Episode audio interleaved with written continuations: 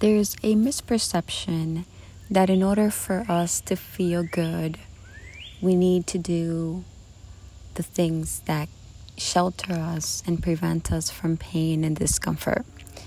And that couldn't be any further away from the truth. This is Claudia, and welcome to another episode of um, Synergy, the podcast. So, my friends, as I sit here in the deck space of our RV camper rental, I reflect on the past few days, which have been nothing short of um, of discomfort.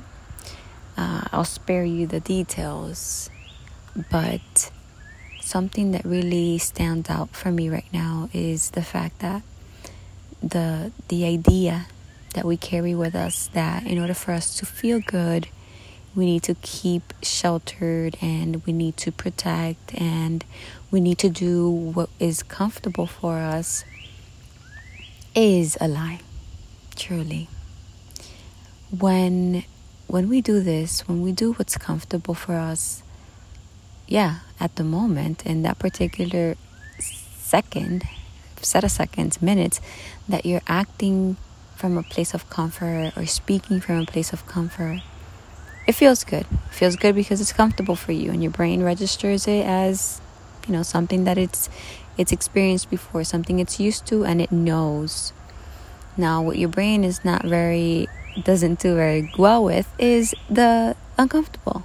What's foreign to it, uh, what it hasn't experienced before, and, and most importantly, what it cannot predict. Yeah. So, this is why when we take uncomfortable action, why do we call it uncomfortable action? Is it really uncomfortable? Like, I, I know of certain people, and myself included, that I used to be personally sharing this from the bottom of my heart. Um, in any meeting setup, I used to be so afraid to speak up. Oh, it killed me. It killed me from the inside out because the thoughts that would you know, continuously run in my head. And the response that my body had was nothing short of, of a panic attack. And it, it all came from the the fact that I never exposed myself to to do the uncomfortable, to speak my mind, to speak my heart, and to trust that whatever comes out of me, if it's coming from a place of goodness, from a place of love and heart, it can't be wrong. Now, that doesn't mean that in these um, meeting settings, as I'm giving you the example, that everybody was going to take what I was going to say and run with it or say, you know, agree with me or see my point as I was trying to express it. We are all entitled to our to our own beliefs and and perceptions of things. But you know, when I think about that, when I think about that example, yeah, uncomfortable action would have been for me to speak up and to feel the fear and to feel my palms getting sweaty and to feel my throat closing in on me. That's uncomfortable, I agree. But why do we categorize it as uncomfortable action? When we really think about it, the more we do these uncomfortable things, the less uncomfortable they get. Like, I'm sure if you sit back and you reflect on something that you've experienced time and time again, and that you once were afraid of or caused fear in your body, you might not feel that fear anymore. And and I am sure that there's one example that you can pull up from your life. It doesn't have to be in a professional setting. It just it, just take a few minutes and really reflect on it because when we when we reflect on these things um, you know there's so many there's so many links and connections as far as our experience is concerned. Like the things that you do in your uh, relationship for example the uncountable actions that you might take there could be something that you you you peel back and you learn from and you really question yourself how did i you know, get myself to have the willpower and uh, the momentum to challenge that and to do different, to say different, to be different. you know, there's something to be learned there. And, and that could be basically copied and pasted into every aspect of your life. But we also see things very differently, don't we? You know, relationships are this, family dynamics are that, my work self is this, my friend self is that. And and not to deviate, but we create different different personalities that we kind of wear depending on what the scenario is. And that doesn't feel good to your soul. There's no alignment in that. So, going back to taking uncomfortable action, we shouldn't name it that. We shouldn't categorize it as that. We shouldn't label it as uncomfortable action. It's just action. It's taking taking internal internal power back on your life, on your on your decisions, on your minutes, on your hours, on your days, on your life. And we do this, yes, by doing things that we haven't done before or that we believe that we can't do. We challenge that. We push. We feel the fear. We feel the pain. We hear. We hear our internal critic telling us all the reasons why what we're doing isn't going to work. Coming up with reasons as to why the mind thinks it's not going to work. But as soon as you break free, as soon as you take that action, and you realize all these things, you, the you, the soul, the being that hears and feels and creates. When you realize that after doing that that certain thing, saying that certain phrase or speaking your mind, your heart, you realize that that nothing really none of those things that the mind was telling you to be afraid of really happened. You know that that boosts you. And and if you're aware enough and and how do you become aware? You come down to presence to what's going on in your mind.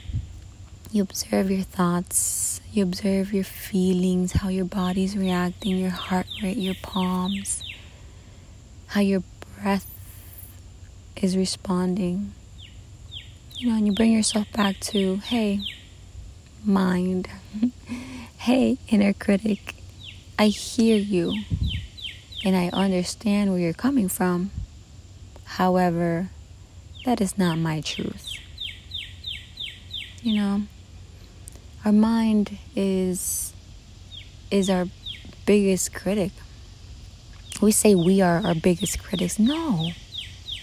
No, because most of the the voices that we hear, or not the voices, but the most of the the, the inner chatter that we hear is not ours to begin with. And how do I know this? Or how do you know this? Let's let's do this example. Next time next time you observe yourself and you have to become aware of what what it, this looks like and only you can do this you open yourself to hear, to really pay attention to what the, the voice inside you is saying, right? Your inner critic, your ego, uh, your monkey mind, whatever whatever you wanna label you wanna put on it. And you hear intently, and whatever that's saying, whatever fear based the mind is saying to you, you ask yourself, is this really true? And how do you know if this is really true? Well, first of all, you should there should be a feeling that comes up when you ask yourself that question. There should be an inner knowing. But if there isn't, or you're still kind of getting used to what this looks like for you, a great exercise is to speak it out loud. Let's just say, going back to the um, the meeting scenario that I gave you my example. Let's just say I'm back there and I'm inside a conference room and I, I really want to say something because I I know it's it's a value at least I think it's a value right and as soon as I have that thought of oh I should say that my mind tells me nobody's going to agree with you. Yeah? Okay. That's the thought. Nobody's going to agree with you. Okay. I would have asked myself internally, of course, I'm not going to ask myself out loud in a room full of people. I would ask myself, is this really true? Hmm. What comes up for me? Well, no. I can't 100% know that everybody in that meeting room is going to disagree with me. Like, sure, some people might, but everyone? So, is this really true to me? The answer is no. However, so many of us, myself included for the longest time, trust that voice as if it was our own. Trust our thoughts as if they were our own. But they're not. They're not. So today I leave you with the encouragement, the pathway, if you will, to really question and observe your thoughts. Observe what comes up for you in moments of fear, in moments where every ounce of your being is telling you, stay away, where the thoughts are ongoing, showing you ways in which what you want to do, say, or be could go wrong. And really ask yourself is this true to me? Observe your thoughts, ask yourself, see what comes up for you, and take action. Take action, yes, uncomfortable as it might be take action because you deserve it. You don't deserve anything other than beauty and and to live a life where where you feel like you're acting from a place of alignment, from a place of love, from a place that feels right for you. So long as those things are alive in you, the rest will follow, as uncomfortable as it may feel. Sending you lots of love. Take care.